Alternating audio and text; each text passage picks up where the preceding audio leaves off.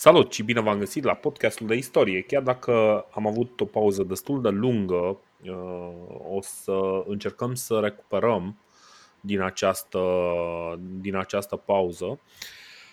Și uh, nu promitem nimic, dar o să încercăm. Uh, și o să încercăm pe viitor, evident, să ținem o frecvență mult mai bună. Dar să trecem peste scuze și să ne întoarcem la ceea ce ne interesează cu adevărat. Că ăsta e podcastul de istorie, nu podcastul de scuze. așa e? Corect. Așa. Uh, rămăsesem uh, cumva cu povestea, uh, înaintasem destul de mult cu povestea în uh, estul uh, Republicii Romane. Pentru că am preferat să ne concentrăm un pic pe povestea dintre Antoniu și Cleopatra.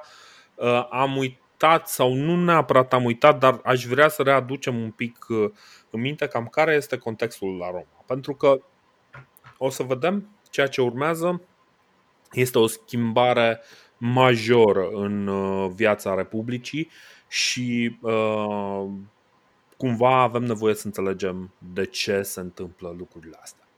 Uh, bun, uh, povestisem ultima oară când povestisem de Octavian. Octavian tocmai uh, avusese o victorie contra lui, uh, lui uh, Pompei Sextus, care uh, Pompei a fugit uh, sperând să aibă partea de protecția lui Antoniu.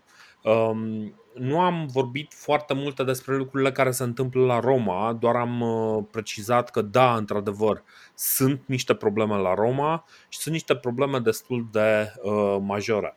Octavian are partea dificilă a problemei. Octavian trebuie să stea și să rezolve problemele, problemele concrete, problemele cu veteranii, problemele cu populația Romei care este obișnuită să primească uh, să primească hrană, să fie hrănită și uh, nu e neapărat problema de obișnuință, dar logistic este imposibil să ai o Romă care se autosusține. Roma trăiește, uh, fiind o aglomerare urbană extraordinar de mare, Uh, Roma trăiește de pe urma uh, hranei pe care o primește din alte părți. Uh, de altfel, e momentul în care probabil Roma este, nu știu, în, într-o situație poate chiar mai rea decât în, în orice perioadă din, din cele pe care le-am discutat în ultimele 10, 20, 30 de episoade. Pentru că Chiar după moartea lui uh, Cezar, au avut loc uh, niște erupții ale unui vulcan din Alaska, dacă țin bine minte, și ăsta a uh, tăiat uh, producția uh, agriculturală pentru foarte multă vreme. Deci afectează an la rândul. Și, practic, în criza de după, lucrurile devin foarte dezechilibrate. Noi nu mai suntem în criza aia când uh, nu se mai pot hrăni uh, romanii în mod direct, dar suntem cumva, deci lucrurile sunt dezechilibrate. Toate, toate anexele astea care trebuie să trimită hrană au și ele la rândul lor problemele lor. Au probleme de, de forță umană care să lucreze pământurile și să producă mâncarea. Sunt, sunt o groază de probleme în lanț care creează o mare criză. Uh, practic, Roma nu este Roma în această perioadă nu este un loc extraordinar în care să, uh, să fii. Și totuși Octavian face face, mie mi se pare până la urmă o alegere foarte curajoasă. Decide, da bă, uite aici, aici trebuie să stau eu și să, să fac lucrurile. Păi uh, avea, avea și alte variante? Ar fi putut să plece în, altă, în altă parte? Băi, ar, ar fi putut, ar fi putut, de exemplu, să, să meargă cu Antoniu în Est și să zică, da, bă, uite, avem diverse chestii, nu știu, îl trimitem pe, pe un Antoniu 2, așa cum îl trimisese uh, Cezar pe Antoniu înainte, știi? Păi... Mai trimite, îl lăsăm pe Lepidus să-și facă el treabă pe acolo. Păi și atunci cine s-ar fi ocupat de toate răzvrătirile alea, de uh, războiul peruzian, de revolta siciliană lui Pompei, de tot felul de jocuri de bine, culise, noi, de războaie. Adică... Noi suntem după perioada aia, deci cumva uh, nu mai există niciun dușman intern, um, cel puțin o perioadă, nu se întrevede niciun uh, conflict între cei doi triumviri rămași, uh, nu se vede niciun conflict, practic au dispărut conflictele, au rămas doar crizele economice, crizele sociale și problemele, până la urmă, problemele existențiale sistemice care afectau Roma. Și aici mie mi se pare curajos. Știi că e mult mai ușor să rezolvi o criză. O criză este e un lucru, da, vezi de unde vine pericolul și faci tot posibilul să oprești pericolul. Dar în momentul în care ai de condus uh, ceva la nivel sistemic, uh, defect la nivel sistemic, așa cum este Roma în această perioadă, și Roma și Italia, uh, E o alegere curajoasă. Uite, de exemplu, uh, apare, uh, apar diverse chestii. Și uh, Augustus, viitorul Augustus, de fapt, încă nu îi spunem Augustus, Octavian, practic, prin mecena, dă, dă bani diversor artiști să diversilor artiști să scrie și de asta avem, de exemplu, în în scrierile lui Virgil, în uh, primul uh, eclog, uh, o descriere foarte deprimantă a felului în care Roma, Roma arată în, în perioada asta, în 35, 34, 33 înainte de Hristos. Deci lucrurile sunt foarte complicate și ce are pe mână, problema pe care o are pe mână Octavian mi se pare foarte dificilă, cu adevărat dificilă. Mm, ok, ok, da, da, stăteam și mă gândeam, uh, ok, a trecut puțin mai mult timp decât, uh, decât prevedeam uh, și de la înregistrarea celuilalt episod. Uh, eu de obicei uh, ascult episodul anterior, acum trecând uh, o perioadă mai îndelungată, l-am ascultat de două ori uh, și mi-am dat seama de o chestie interesantă, are legătură cu ce zici și tu. Uh, bă, aproape de fiecare dată când pregătim, când pregătesc nou episod, când, mă rog, citesc și mă gândesc la ce urmează să vorbim, uh, îmi dau seama că mai aveam ceva de, de spus în episodul trecut. Uh-huh. De, de multe ori chiar, uh, chiar lucruri mai importante decât cele pe care le-am povestit deja. Și mi-am dat uh-huh. seama de ce se întâmplă chestia asta până la urmă, că uh, istoria văzută din viitor, chiar, chiar și un episod din podcastul de istorie în viitor, e mult mai simplu e mult mai simplă și mult mai ușor de înțeles decât istoria trăită și povestită din prezent. Asta da. e o chestie foarte, foarte tare.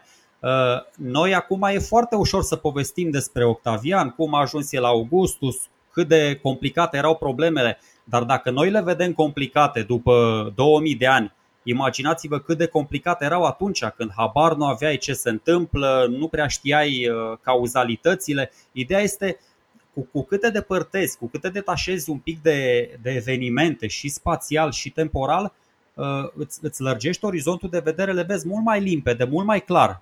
Adică da. imaginează-ți, asta e și ideea între un legionar pe câmpul de luptă, da? Ăla își omoară adversarul din față și crede că gata, a câștigat bătălia, da? Dar cu totul altceva e să fii generalul care se află pe un deal în spate, ai vedere de ansamblu și îți dai seama, bă, degeaba am, uh, am împins, am străpuns uh, centrul inamic, să zicem, dar, dar flancurile mi-au fost înconjurate. Dacă eram în centrul bătăliei, eu credeam că am câștigat, dar având uh, vedere de ansamblu, e clar că am, că am pierdut. Exact. Și asta spui și tu. Îmi dau seama ce am făcut. Noi am tratat cumva evenimentele astea, noi am făcut un episod separat pentru vestul lui Octavian și alt episod pentru estul lui Antoniu și am făcut să se întâlnească până la urmă, dar nu am prezentat strict cronologic lucrurile, le-am prezentat cronologic, dar pe regiuni. Bun, exact. eu zic că am făcut, eu zic că le-am prezentat suficient de bine, adică ascultătorii clar le-au înțeles și noi le-am înțeles, dar uneori mă gândesc și la altă, la altă variantă de expunere, asta pe care o prezinți tu. Bă, ia să vedem un piculeț ce se întâmpla totuși la Roma când Antoniu își făcea de cap prin Armenia și se chinuia pe acolo sau Uh, sau, sau, sau, sau în momentul în care Zi, zi. Da, sau Traian desfrâu cu Cleopatra și erau ei uh, inimitabili trăitori pe acolo sau făceau tot felul de, de bancheturi. Dar uh, pe principiul ăsta îmi dau seama că după război uh, mulți vitești se arată, adică da bă, după, după, după ce am prezentat un lucru poate nu ideal, poate nu cu toate detaliile, atunci îți vin ideile cele mai bune, dacă nu mai ai nevoie de ele. Exact, exact. Bine, deci, uite, aici uh, mi s-a părut foarte important să ne reîntoarcem pentru că există un contrast foarte mare între uh, povestea pe care am zis-o cu Antoniu și Cleopatra, unde ai, uh, ai până la urmă o, o chiar dacă ai o desfășurare de forțe, chiar dacă ai niște lupte care se întâmplă acolo și care sunt destul de serioase, uh, ai și o un punct de vedere mai relaxat, adică uh, sunt, uh, apare, de exemplu, în perioada asta apare mitul acela cu cel mai scump ospăț din lume. Uh, și în care Cleopatra îi spune lui Antoniu, uite că eu o să am în momentul ăsta cel mai scump uh, ospăț din lume, ăsta, ăsta nu-i vine să creadă, îi dăduse cu ceva timp înainte o pereche de perle care aveau, costau împreună ceva de genul 20 de milioane de sesterți, care este o sumă fantastic de, uh, de mare. Și ea, uh, Cleopatra, ia una din aceste, uh, din aceste perle, o sfărâmă, o pune în, în oțet aparent și bea chestia aia care a rezultat Uh, ieșind cel mai scump ospăț din, uh, din lume, probabil nemai, uh, nemai în trecut pe acolo. Apropo de chestia asta, chiar sunt unii care s-au dus să vadă, băi, ok, dacă chiar iei o perlă și o strivești, nu se nu se dizolvă. Dar până la urmă au găsit, da, într-adevăr, măcar se distruge și într-adevăr poți să spui că a fost cel mai scump ospăț din lume, că după aia perla aia nu mai putea fi folosită, știi? adică nu mai exista așa. Bun, de, de parcă ar fi plătit, uh, eu înțeleg și am mai vorbit de propaganda asta de multe ori deșanțată, știi? Și a lui Octavian împotriva lui Antoniu, dar și Antoniu a spus multe tâmpenii despre Octavian care era clar că n-aveau cum să fie adevărate. Absolut, absolut. Bine, în, în cazul ăsta, de exemplu, uh, pentru că ți-am zis că era vorba de două, uh, două perle, a doua perlă a fost rechiziționată după război de Octavian, tăiată în două și pusă la o statuie de-a lui Venus în Panteonul din Roma. Știi? Adică există acea perlă. Mă rog, exista acea perlă. E, există probabil și un mit în spatele uh, poveștii astea. Dar, da, în fine, uh, foarte, foarte simpatică chestia asta. Adică, ok, în. Uh, deci, până la urmă, e, e, așa. E foarte zi. simpatică din punctul ăsta de vedere. Eu să spunem că am la mine în sufragerie un lingou de aur, nu știu, da. lăsat acolo, moștenire din moș strămoși și da o petrecere cu niște prieteni, cu un magnetofon Tesla și mai așa, dar pentru că am lingoul ăla pe dulap în sufragerie, petrecerea mea de săraci cu o navetă de bere și cu magnetofonul Tesla este cea mai scumpă petrecere din lume. Doar dacă rămâi, doar dacă rămâi la sfârșit fără lingou de aur. Așa okay, cum okay. a rămas fără perlă. În fine, Uh, Dar stai, stai, uite, ok. Dar vezi că Așa. am observat, să știi că am observat aici un, un pattern la ultimele bătălii din războaiele civile, apropo și de Octavian și de, de Cleopatra. Uh, deci Cezar, când a trecut Rubiconul prima oară, da, l-a bătut pe Pompei, da? Deci uh-huh. el era reprezentantul vestului, da? Că Pompeiu avea de partea asta toate provinciile alea răsăritene și, mă rog, da. D- după aia vin triumvirii, da? Vin triumvirii, da. luptă împotriva liberatorilor. Ăștia toți sunt reprezentanții vestului, că Brutus și Cassius s-au dus și ei, au fugit uh, în est și controlau provinciile de acolo. Da. Și după aia vine Octavian, tot așa, uh, când a luptat împotriva Cleopatrei și lui Antoniu, tot așa a fost clar, aici a fost chiar clar o bătălie între vest și est. Da. Deci, da, da, da, asta, asta deci... e chiar cu acte în regulă, asta, adică erau și-au împărțit oamenii Republica. Bă, deci toate astea, toate, acum na, nu vreau, deci nu, nu generalizez și nu vreau să spun nimic mai mult decât atât, dar toate bătăliile astea au fost câștigate de vestici. este, este o la bătaie.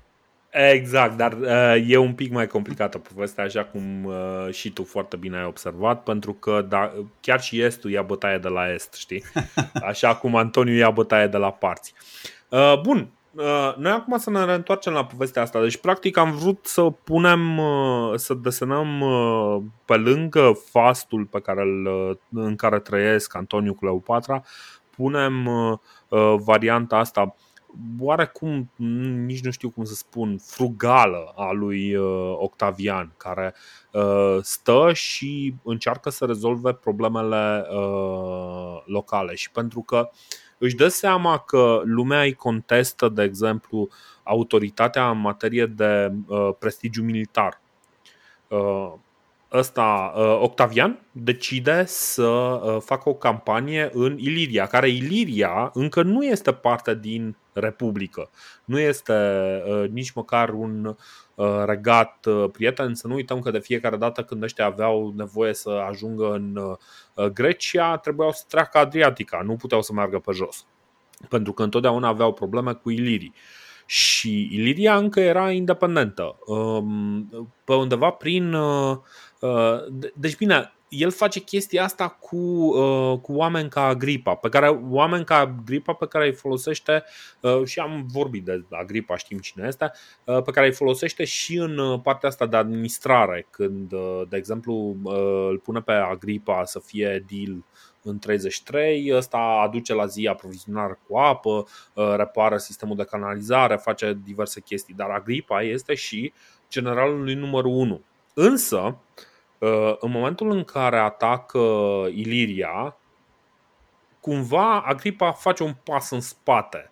Uh, chiar dacă cucerește uh, Dalmația și este neclar dacă este cu calitățile lui de general sau nu cu calitățile lui de general, ci cu calitățile lui, lui Agripa sau ale altcuiva, toți ceilalți fac un pas în spate și uh, îi acordă lui Octavian victoria.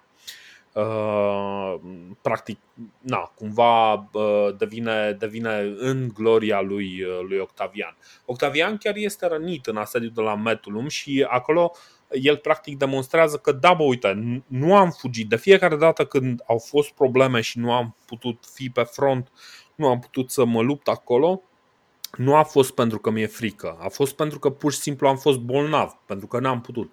Uh, e acolo, se luptă alături de trupe, este rănit în, uh, în asediu de la Metulum.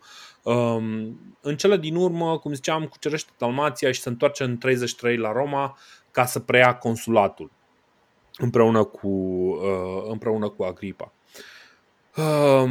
Um, da, ideea este că, uh, practic, el ce face acum este un război pentru inimile, uh, pentru inimile locuitorilor uh, Romei, pentru inimile romanilor.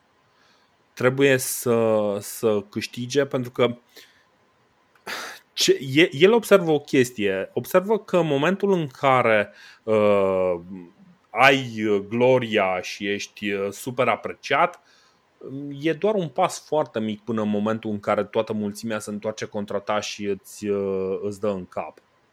Așa că um, e foarte, foarte prevăzător cu fiecare lucru care, pe care îl face după ce uh, se întoarce din Dalmația. De exemplu, refuză, um, refuză să, uh, să ia un triumf pentru, uh, pentru, adică, bine, acceptă onoarea triumfului, dar la mână cu modestie și în momentul în care, de exemplu, se întoarce în Roma, refuză să fie primit de, uh, de mulțime foarte încântată și vine noaptea și nu, uh, nu este cumva, nu, nu vrea să facă un mare tam-tam din faptul că se întoarce în Roma. Știi? Adică cumva el încearcă cu foarte multă uh, modestie să tempereze entuziasmul uh, Uh, mulțimilor, dar în același timp să se asigure că uh, va avea permanent alături de el uh, mulțimile respective. De exemplu, un mare motiv de glorie este că din campaniile din Liria readuce steagurile pierdute de Aulus Gabinius,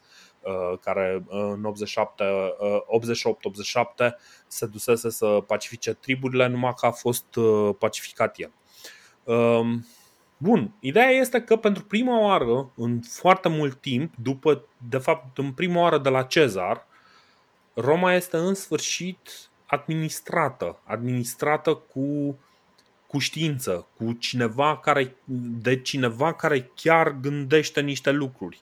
Octavian pornește niște lucrări de mare învergură, devine erou senatului și al poporului și uh, tot așa, oamenii dau un triumf, ăsta tot refuză. Nu, nu, nu, mai târziu, mai târziu, știi? Um, în schimb, organizează triumfuri pentru campaniile din, uh, din Africa și Spania, dar uh, iarăși uh, cumva, cumva încep să fie cam ultimele triumfuri care nu sunt acordate lui Octavian, ceva de genul ăsta. Adică e clar că Octavian devine foarte gelos și nu vrea să mai împartă gloria. Cam asta este ceea ce se întâmplă și Bine, asta așa am ajuns. Se va întâmpla peste 10 ani când o să le interzică celorlalți. În 23 le va interzice celorlalți Bine. triumfurile. Da, da, da, da, dar cumva de pe acum se simte o oarecare ostilitate din partea lui Octavian. În fine, ideea este că în 32 uh, uh, statutul lui uh, legal este destul de dubios. Teoretic, mandatul lui de triumvir expirase deja. Și dacă ținem minte, prin 32 încep micile conflicte cu, cu Antoniu, Uh, despre care am discutat. Uh, în 32, Octavian face un lucru foarte interesant. El are practic toate trupele pe lângă Italia, pentru că uh, încă mai avusese loc conflictul din Iliria. Practic nu, e, nu găsise un motiv să renunțe la trupele sale, știi?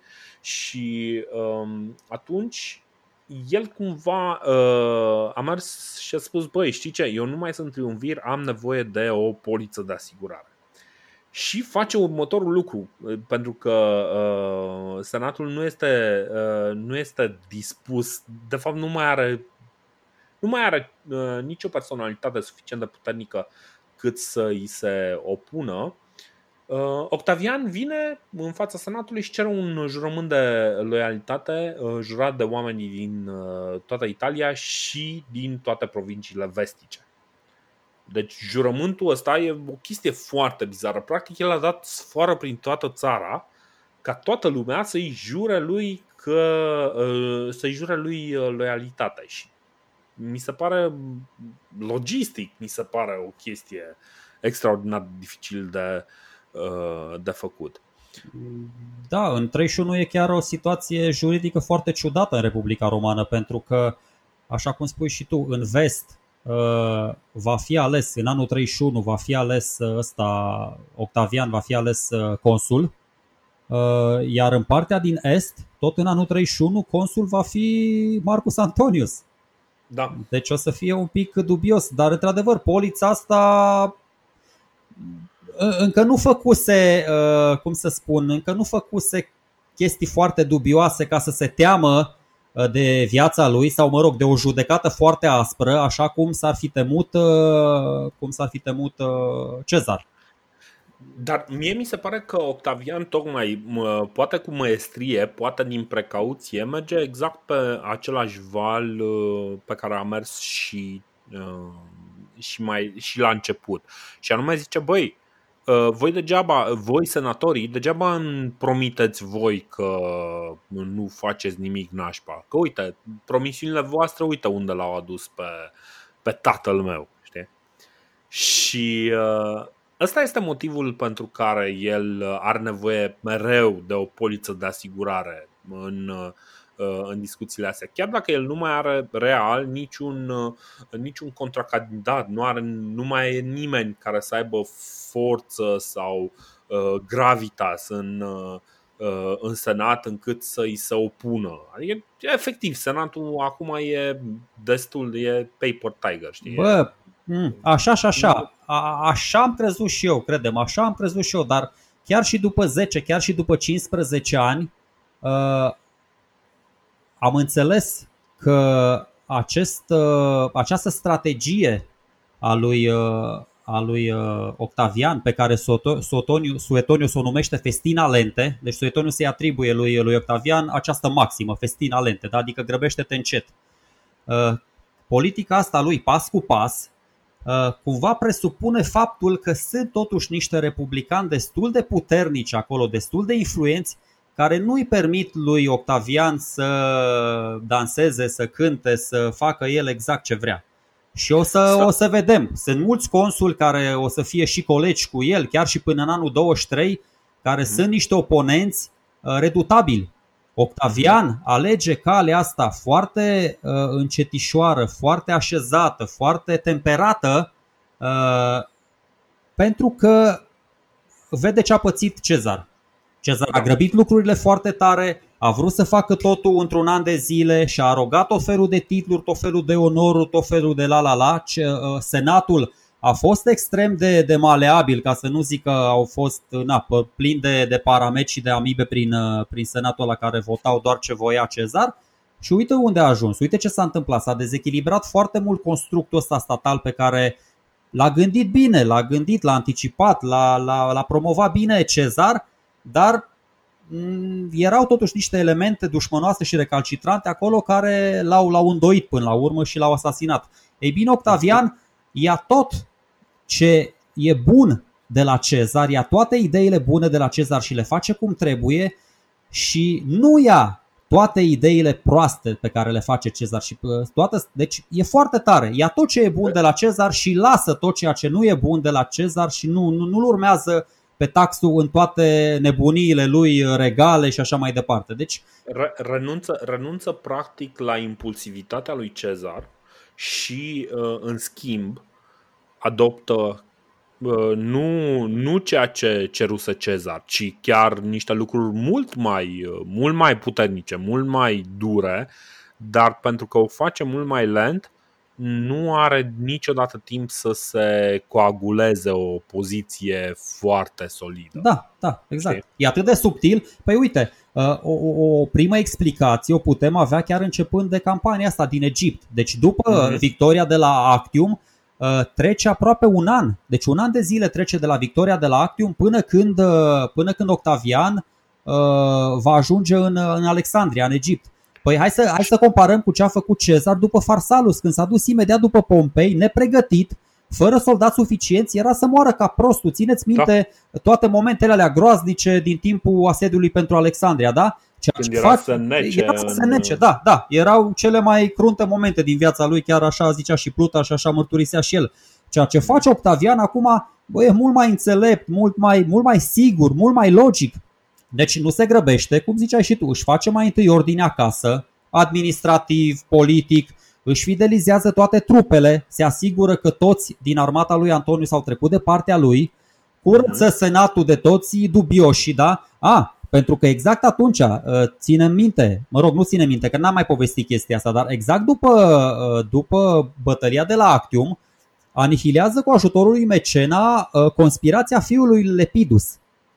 Deci e o conspirație. În anul 31, chiar înainte să o ia el spre Egipt, ăsta fiul lui Lepidus, care Lepidus fusese exilat, mă rog, marginalizat, încă nu, era Pontifex Maximus, era acolo, avea și el un rol, dar Uh, îl mătrășește pe ăsta, îl, uh, îl rezolvă și de-abia după aia trimite armata. Și cum o trimite? Cum trimite armata? Că asta am mai povestit.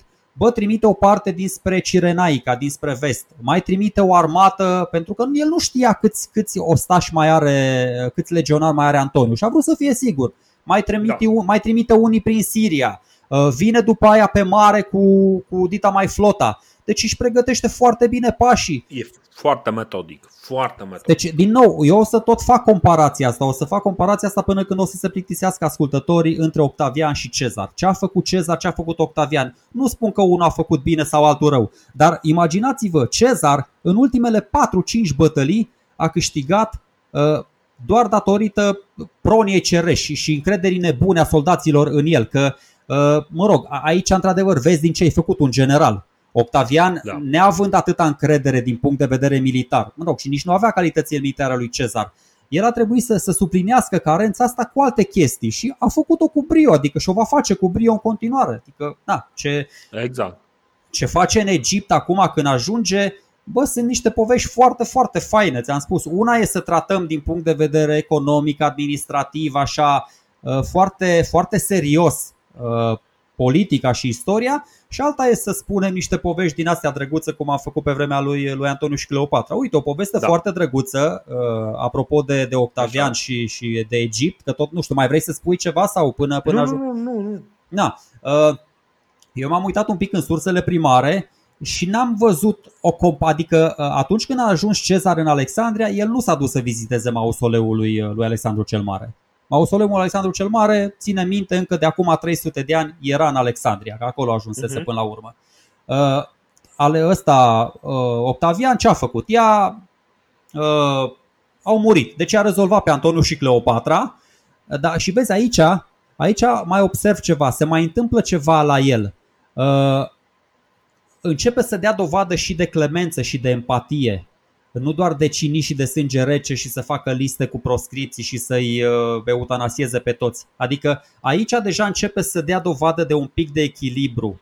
Uh, el îi ucide. E mai, e mai cerebral așa. Da, da, exact. El alege, uh, am spus și data trecută, eu moară pe Cezarion, care era fiul lui Cezar și al Cleopatrei, dar deci ăsta era un tip chiar periculos, avea un pedigree periculos, mă rog, fiul de regină, de Cezar, trebuia să-l omoare. Și îl mai omoară pe, pe fiul cel mare al lui Antoniu. Ăsta era un tip, uh, Marcus Antonius Antilus, pe care l-a avut cu Fulvia. Dar de ce îi omoară pe ăștia doi? Că ăștia aveau 17 ani și erau exact la vârsta la care puteau să emită pretenții de, de preamărire. Că exact cum a mhm. făcut și Octavian când a venit la Roma, că el și el avea 18 ani atunci. Dar în schimb, pe toți aia micuții, băia, Helio, Selene, Ptolemeu, ăia care da, erau niște, da, niște copilași, bă, da. i-a luat pe toți sub aripa lui protectoare și i-a oferit uh, spre creștere uh, surorii lui Octavia. Deci nu n-a mai ucis așa oamenii fără nicio, nu știu, fără nicio, fără nicio logică. Dacă și, ar fi, și, da. și, scuze, și mi se pare remarcabil faptul că, uite, uh, August, uh, mă rog, Octavian face chestia asta în momentul în care te aștepta ca el să fie mai impulsiv. Este foarte tânăr, are 33 de ani. Încă, încă îi uh, curge sângele fierbinte prin vene, știi? Adică, na, e la o vârstă la care nu te aștepta la oare, oarește uh, maturitate și adversarii lui cu toții sunt la o vârstă la care nu numai că au văzut mai multe, dar ar fi trebuit să fie și ei să fie cei mai cerebrali, știi?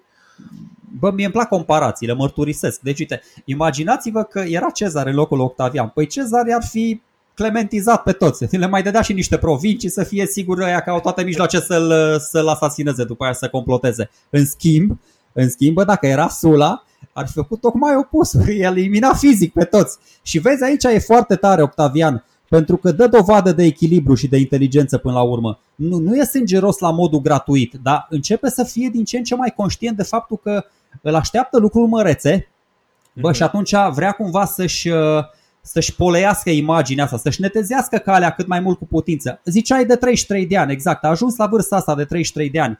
Păi uh, să nu uităm că tot la 33 de ani și, mă rog, tot uh, în Alexandria, dar tot la 33 de ani, Alexandru cel Mare, bă, ăsta e considerat nu de toți istoricii, a fost considerat și de oamenii de stat de după el cel mai mare cuceritor al antichității și pe bună dreptate zic eu. E bine, Octavian merge la 33 de ani și vizitează mausoleumul Alexandru.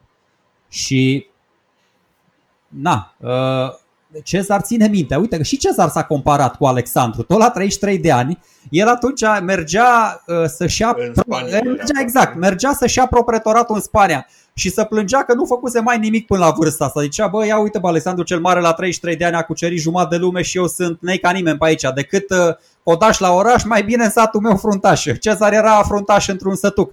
Dar uh, nu o să-l compar pe Octavian cu, cu Alexandru, că e mai complicat, vorbim de forme de guvernământ diferite, e altceva. Dar, dacă, dar dacă îl compar pe Octavian cu Cezar la 33 de ani, uh, părerea mea e că avem un, un învingător destul de clar. Da, dar uh, la gândește de unde a pornit. Gândește de unde a pornit. Ce? Tocmai, tocmai, de asta spun. Comparațiile astea, de cele mai multe ori, oricât de uh, ai tendința să le crezi și ai tendința să mergi pe logica celui care, care ți le spune. Dar o să vezi că de cele mai multe ori uh, sunt, uh, sunt chestii acolo ilogice. Deci nu sunt totdeauna, adică mie îmi plac comparațiile, dar nu sunt totdeauna relevante, asta încerc să spun. Uh-huh, Uh, bun, să continuăm. Deci, după, după ce reușește să uh, calmeze lucrurile în Egipt, nu se grăbește înapoi înspre Roma, uh, stă și uh, uh, na, cumva să pună lucrurile în ordine și asta îmi place, că peste tot pe unde merge uh, face lucrurile temeinic, nu se grăbește, uh, gândește lucrurile. Uh, mai face un lucru interesant. Preia Egiptul pe nume propriu. Este provincia lui Octavian, nu este provincia Senatului Roman, nu este provincia Republicii Nu este nici măcar un regat uh, uh, client sau ceva de genul ăsta. Nu. Devine provincia lui Octavian. Și aspectul ăsta va fi foarte important pe, pe viitor. Mm. Um, cum ziceam, în momentul în care se întoarce, iarăși face, face o chestie de asta că refuză, fie din modestie, fie din, uh, din strategie, să fie întâmpinat de întreaga populație în, af- uh, în afara orașului um, și preferă să intre în Roma iarăși în miez de noapte pentru, pentru a ajunge acasă în liniște și pace. Cumva el ți-am zis, nu vrea, nu vrea să, să fie văzut ca mai mult decât este, pentru că e ceva de genul, băi, eu nu vreau să fiu făc, uh, văzut ca un zeu de către mulțimi, pentru că eu sunt unul. Dar uh, da, asta o să facă, facă mai încolo. Uh, după, după întoarcerea de la Egipt, practic Octavian nu mai are niciun, niciun adversar capabil să îi țină o poziție armată. Și lucrurile și totul, uh, totul se schimbă uh, în, uh, în felul în care face lucrurile ăsta Octavian. Băi, Zi. Octavian ajunge în poziția de forță majoră să, să și poată uita și să și poată ierta. Dar el alege doar să uite și nu vrea să-l ierte pe Marcus Antonius pentru îndrăzneala de a-i se fi opus atâta vreme pentru mhm. cutezanța de a se uh, fi alăturat unei uh, regine barbare și așa mai departe. Deci în anul 30 el se întoarce la Roma, uh, este consul, era ales, că acum ai ales deja din anul 32, 31, 30, o să fie ales tot timpul. În fiecare an va fi ales consul, chiar și în absentia și o să vedem că asta începe să devină o problemă. Și îl are, îl are coleg de consulat printre alții, că sunt mai mulți sufecți în anul ăla pe partea cealaltă de tablou Uh, dar după ce revine din Egipt, apropo, revine din Egipt cu toate bogățiile, cu dita mai uh, că o spoliază pe Cleopatra, da, da o duce cu zăhărelul, îi spune că ok, hai că vedem, la la la la la la, uh, se întoarce și îl are coleg de consulat pe Marcus Tullius Cicero Minor. Și aici face no. o chestie. Da, fiul celebrului orator, care tot așa, na. Întâmplător sau nu, are onoarea, mă rog, și bănuiesc că și satisfacția să anunțe moartea lui Antonius în senat. De cel care anunță moartea lui Antonius în senat este acest Cicero Minor. Și uh, ăsta țineți minte, a fost iertat de Cezar după Farsalus, dar la fel ca taicăsul. După aia scapă de la Filipii, mă rog, de ura lui Antoniu și e reabilitat de, de Octavian și intră în tabăra lui. Dar uh, el nu a uitat, aici e o chestie foarte tare. El nu uită ce a făcut Antoniu și Fulvia tatălui și unchiului său, da, țineți minte, au scos capul mm-hmm. din trăsură, i-a tăiat, chiar și după moarte, nu doar în timpul vieții, că Fulvia făcea voodoo cu, cu limba lui Cicero după ce acesta făcea, după ce fusese decapitat. Pe asta nu cred că ai zis-o. Ba da, ba da, i-a luat uh, limba cu care vorbea chestii foarte frumoase și a băgat tot felul de ace în ea în senat și i-a prezentat capul așa foarte sângeros în senat. Am povestit acum vreo două episoade. Ah, deci, okay, okay. deci trecuseră 13 ani și uh, asta spun că acum în timpul consulatului său, o să, poate nu ești de acord cu mine, dar o să-ți spun de ce cred asta.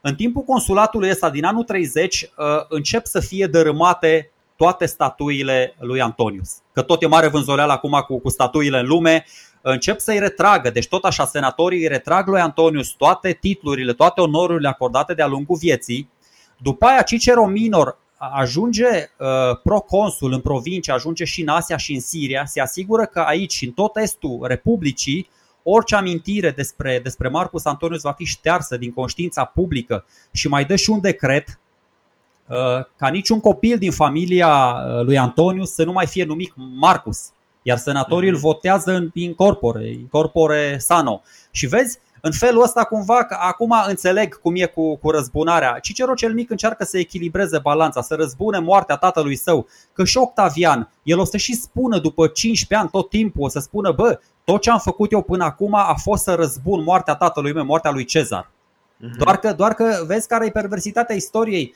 Nu știi cine, nu poți să dai un verdict din ăsta la lung, nu știi cine câștigă din această confruntare, pentru că seminția lui Antonius, bă, o să, deci e o chestie senzațională. O să continue o vreme îndelungată de acum înainte. O să avem, o să vorbim de urmașii lui Antoniu care unii dintre ei o să ajungă și împărați, o să aibă o rezonanță extrem de sonoră. Și, da, deci nu poți să zici, bă, a câștigat Antonius, a câștigat Cicero, cine a câștigat din bătălia asta imbecilă. Dar vezi, uh, cumva percepția publică este că Antoniu a încercat să-l scoată din istorie. Adică e clar că Octavian a încercat să-l, scoată, să-l scoată uh, din istorie pe Antoniu, dar se vede da. aici subtilitatea lui pentru că lasă pe Cicero Minor să, să șupă gâtul, să facă toată treaba asta ingrată, da? cu ștergerea, cu dărâmatul stătăilor, cu nu știu ce, de parcă ar fi, și-ar fi dorit-o el. A găsit pe cineva care să-și dorească la fel de mult chestia asta ca el. Și atunci el a stat deoparte, era și el consul într-adevăr, a semnat și el acolo, a votat și el, dar a vrut să păstreze aparențele.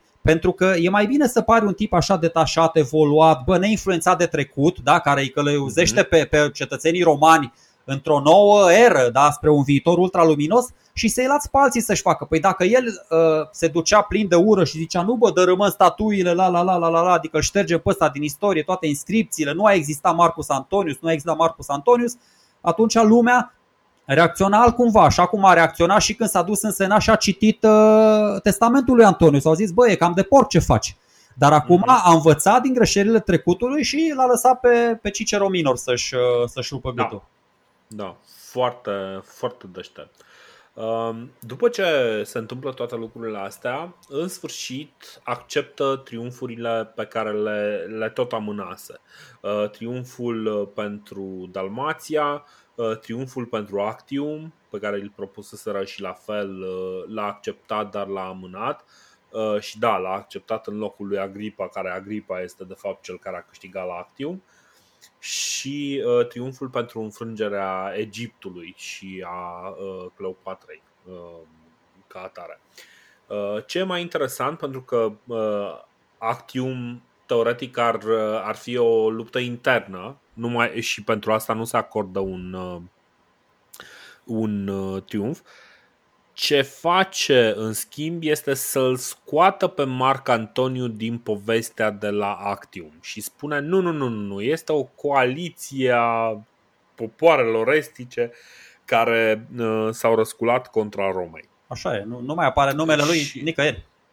Și uh, Cleopatra este pusă ca antagonist uh, primar.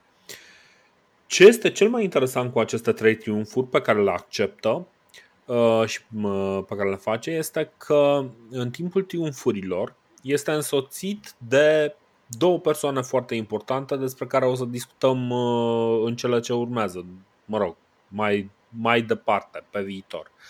Fiul surorii sale, Marcelus, și fiul uh, Liviei, care este soția lui acum, Tiberius.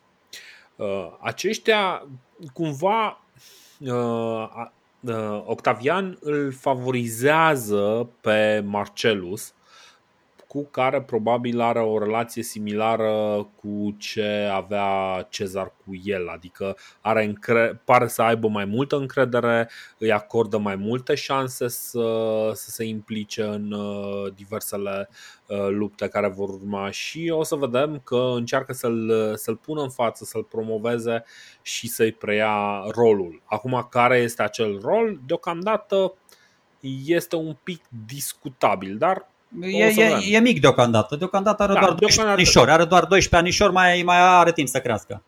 Exact. După triumf, tot uh, Octavian dedică templul lui Divus uh, Iulius la un capăt al forumului și către Curia Iulia, uh, noua casă a senatului, la celălalt capăt al forumului. Practic, o renovare care de mult, de mult își aștepta aștepta să se întâmple. Dacă mai țineți minte, uh, moartea lui Cezar nu are loc în, uh, în sala Senatului, ci are loc într-o altă sală în care se, se întâlnea Senatul, uh, pentru că, dacă mai țineți minte, cum îl chema? Era, era? era în renovare sala principală. Era, era în renovare pentru că o arseseră ăia de pe vremea lui Claudius. Era, Așa. Ehm, când era Cezar plecat uh, și aia se băteau ca chiori în uh, Roma. Exact, exact. Da, și acum în sfârșit uh, Senatul se poate reîntâlni în, în lângă forum și uh, zice, zice Dio că în sfârșit, uh, după jocurile și festivalurile uh, cauzate de acest, uh, aceste triumfuri, în sfârșit toată lumea uită de războaie și de nenorociri. Bă, să știi că se mai schimbă ceva în atitudinea lui Octavian. După ce vine el și se întronează ca stăpânitor, așa, nu absolut, dar în fine, are acolo imperium, este consul în fiecare an, uh, să știi că nu mai dă dovadă, adică uh, față de susținătorul lui Antoniu nu-i mai pune pe toți pe listă și omoară pe toți. E, e mai mhm. discret, e mai diplomat, o să vezi foarte mulți, ok, nu face cum e Cezar, nu le dă provincii sau așa. Pe unii exiliază, pe unii îi ține la respect, pe unii chiar îi lasă în viață, o să vedeți că mulți, uh, mulți schimbă tabăra. Adică mulți văd că, bă, uite, da. Octavian e totuși un băiat isteț, nu ne lasă să ne apropiem foarte mult de el, pentru că în centru, adică în cercul lui de apropiați era, erau doi oameni. Era da, Agripa, la stânga, da, era da, la stânga și la dreapta tatălui, dar uh, Uh, nici nu dă dovadă de. Nu mai e, nu mai e uh, copilul ăla sălbatic și necunoscut, nu știu, ahtiat să-și găsească locul la Roma, să profite de pe urma numelui tatălui său adoptiv și să, să scape de toți. Bă, mm-hmm. trecuse timpul, nu mai avea 18-19 ani, ajunsese la 33, 34, 35 și cumva uh, nu mai putea să-și crucifice oponenții la drumul mare cum făcuse în, în tinerețe. El încerca cumva foarte fain. Dacă, dacă istoricii spun că Cezar anticipa lucrurile cu 5, cu 10 ani înainte, păi tot așa, dacă vezi istoria din viitor și te uiți la Octavian în trecut, bă, păi ăsta vedea lucrurile, cu toate că săracul era bolnav și era să moară de 10 ori în viața lui, bă, le vedea cu 40 de ani înainte. Adică da, avea o da, viziune nu. atât de, de, de deci e incredibil ce a făcut. Ți-am spus, e foarte greu să vezi din pielea lui Octavian. Eu nu știu dacă Octavian exact. avea, avea percepția asta asupra schimbărilor care se întâmplă în Roma în timpul lui, dar noi, după el, putem să ne dăm seama de toate chestiile astea. Știi care e chestia? Că, așa cum ai zis și tu, nu cred că neapărat Octavian a avut uh, viziunea a ceea ce se va întâmpla încă de la început. Și așa cum este o mare, un mare haos uh, o, o mișcare browniană în, în această perioadă în, de sfârșit de Republică, este clar că Octavian are tărie de caracter și înțelege că trebuie să meargă pe o cale care, așa cum ai spus tu, festinalente trebuie să se grăbească, dar trebuie să facă încet. Trebuie să facă temeinic, trebuie să fie cerebral, trebuie să fie calculat și uh, poate ăsta este motivul pentru care cumva Antoniu și Cleopatra, care sunt uh, una din acele mari povești de dragoste și foarte, foarte de sentiment așa, sunt contrapuse cu spiritul ăsta aproape, nu știu, spirit de, uh, de contabil, știi? Birocratul ăsta care este, uh, care este Octavian, adică sunt, sunt două caractere foarte puternice într-o, într-o poziție uh, clară. Fiecare cu metodele lui, fiecare cu abordările lui. Deși Uh, trebuie să înțelegem că asta este totuși propaganda pe care o lasă Octavian. Octavian, la rândul lui, nu este ușă de biserică. Uh, Octavian nu este neapărat tipul uh, super calm care e zen și calculează tot. Clar, clar nu. Dar ceea ce, deci felul în care este și ceea ce face sunt două lucruri diferite. El are un caracter vulcanic, dar reușește să își, păst, să-și țină în, uh, în frâu toate pornirile de genul ăsta. În momentul în care ne uităm la acuzele pe care îi le face Marc Antoniu, sunt niște acuze similare. Zice, bă, tu te plângi de mine cu femeile, dar uită-te la tine întâi, știi? Și vezi că tu cu aia, aia, aia, vezi ce ai făcut. La fel, deci îi arată că, băi, și tu ești la fel de impulsiv, la fel de... Și, băi, trebuie să ai un, un, un, un uh, caracter trebuie să ai un caracter de genul ăsta, adică trebuie să fii un caracter dominant, puternic, ca să supraviețuiești la ceea ce se întâmplă. Da, mă, Octavian îi spunea lui Antonio, bă, ți plac femeile și Antonio îi spunea lui Octavian, bă, măcar mie îmi plac doar femeile, ți plac și bărbații. da? În fine, în fine. Să nu intrăm da. în teme moderne. Da. Uh, bun. Trecând de perioada asta un pic ca să, să ducem mai, mai, sunt, mai, mai sunt două lucruri pe care vreau să le spun și cred că, cred că am putea să încheiem uh, episodul aici. Uh, după 30, uh, Octavian își dă seama că sunt uh, două probleme majore. În primul rând, uh, sunt prea mulți oameni cu foarte multe datorii. Uh, el însuși este un vector în aceste datorii. Uh, când se întoarce în Roma, Octavian, uh, cu toți banii din, din Egipt, face un lucru pe care nimeni înaintea lui nu l-a făcut în felul în care îl face el.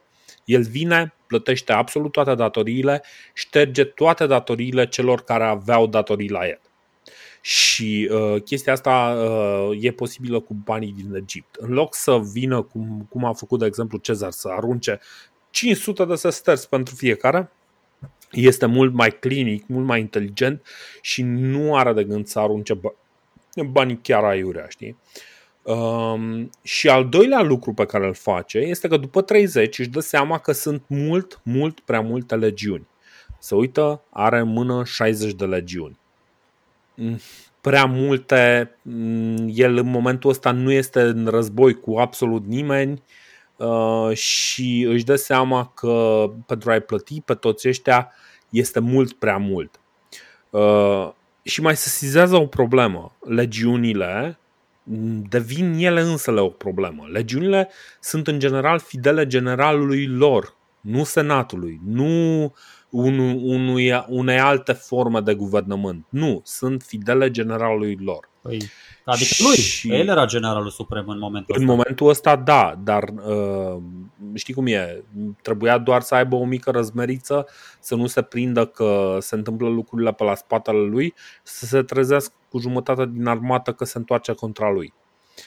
Uh, și uh, ce face? Uh, decide să să scape practic de, de cel puțin jumătate, de 32 din, din aceste 60 de legiuni uh, scapă, uh, îi, uh, îi pensionează practic pe, pe legionari și își mai dă seama că chiar și cu efectivele și îi plătește că are bani, dar își mai dă seama și că efectivele care sunt care rămân active trebuie să facă ceva util, pentru că până acum, practic, aveai niște oameni în putere tineri, ă, la, na, în floarea vârstei erau exact ă, la ă, top topul formei lor, știi, ceva de genul ăsta, vârful for, vârf de formă, știi?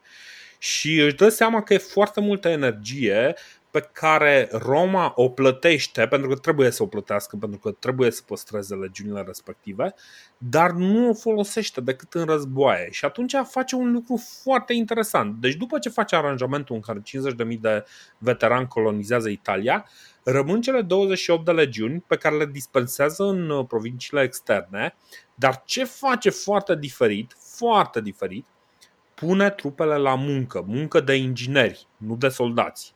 Pentru că știm că legiunile romane sunt foarte capabile. Construiau poduri, făceau de toate, construiau într-o singură zi o, uh, un oraș întreg, practic. Da, mai, făceau, da, mai făceau o deltă la Ron, la Nil, mai da. Mai, mai făcea, da, exact, deci făceau niște chestii fantastice. Ce zice Octavian? Ok, hai să punem la muncă. În exemplu, uh, de exemplu, în, uh, în Egipt, soldații se apucă să curețe canalele, uh, canalele și să îmbunătățească calitatea apei.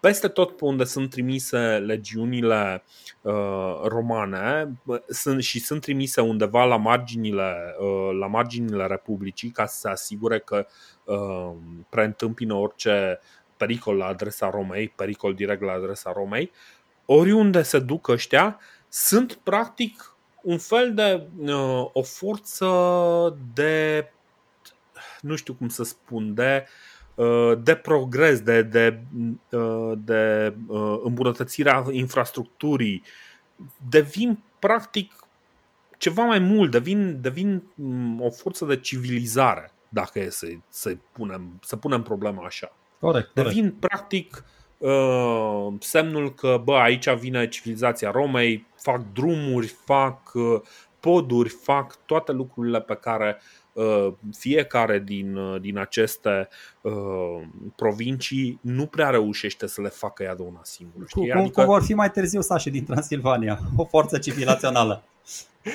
exact, exact. Civilizațională. Exact. exact.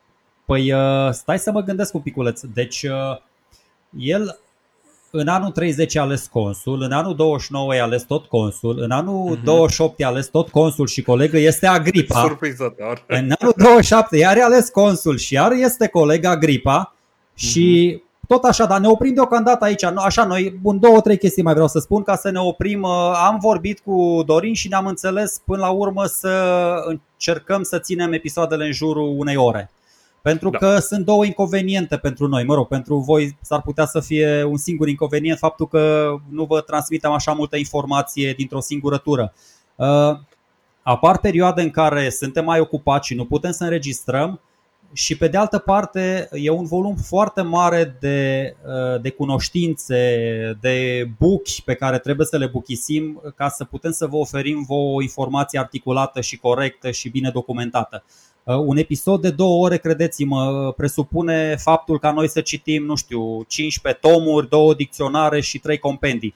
Unul de o oră ne mai descurcăm, o mai lălăim, ne mai, o mai dăm cu manta, mai tragem de timp, dar la două ore n-ai cum, trebuie să, da, sunt, sunt două, două reprize de fotbal, nu, nu poți să tragi de timp chiar tot meciul.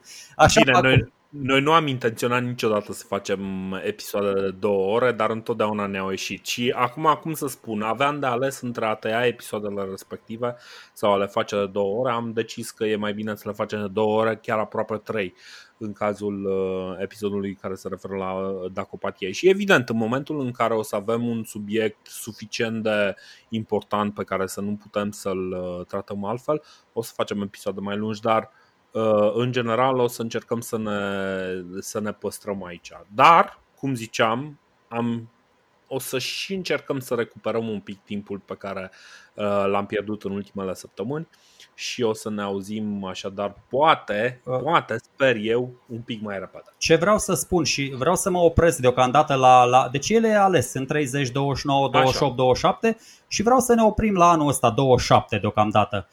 În anul ăsta Uh, Octavian ajunsese deja la al patrulea consulat consecutiv. Mă uit aici la uh, Fasti consul, uh, Consulares. În 28 primește a șasea oară rolul de consul. Exact. Da, deci e drept, două... nu consecutiv. Deci în do... era al patrulea consecutiv și al șaptelea în total. În 27, hmm. unde sunt eu. Deci, unde... Da, da. deci performanța asta, ține minte, era, a fost atinsă doar de Marius. Doar că Octavian, da, șapte consulate, adică șase și un pic, a ales al uh-huh. șapte, da? Doar că Octavian nu se va opri aici și încă o diferență esențială între el și, și Cezar. Uh, vă mai țineți minte episodul ăla în care, da, uh, Cezar are comportamente din astea super arogante, super reprobabile față de senatori. Nici nu mai contează atunci de ce nu s-a ridicat, că avea o criză de, epilepsie, că nu a auzit venind sau n-a văzut delegația senatorială nu mai contează. Ideea e că gestul ăla de, de disrespect la adresa unui senator a, a produs destul de ran și vânzoleală la momentul respectiv. Plus celelalte, cu tribunul Acvila, cu statuile, nu le mai amintesc încă o dată. Octavian, Octavian nu face greșeli din astea tehnico-tactice. El le spune tot timpul, se duce la. sunt mult mai în vârstă, mulți dintre senatori, se duce, le zice, bă, aveți o descendență Uh, glorioasă, Senatul e instituția reprezentativă a Republicii Romane, istorie legendară, adică pe de o parte, și la asta vreau să ajung și de aici poate reluăm discuția data viitoare, pe de o parte le oferă verbal, dar doar verbal le oferă foarte mult respect și prestigiu, da? și senatorilor le place să fie așa cumva aperiați și, și prea slăviți, dar în același timp o să vedem ce face, că foarte abil și foarte subtil îi lasă fără atribuții, îi lasă fără, fără obiectul muncii. El, el dă cu o mână și senatorii sunt mai mulți și dau cu 10 mâini, practic. Și aici...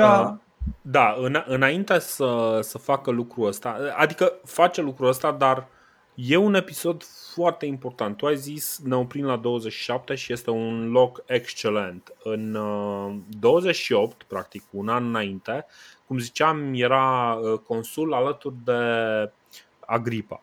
Corect. El face un, uh, un lucru pe care romanii aproape că nu-l mai așteptau.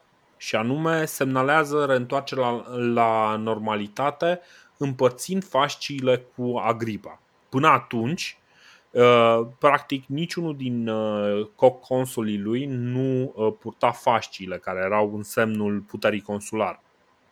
Doar, doar Octavian purta, purta fasciile. Avea dreptul să, să fie pre, precedat de purtătorii de fascii.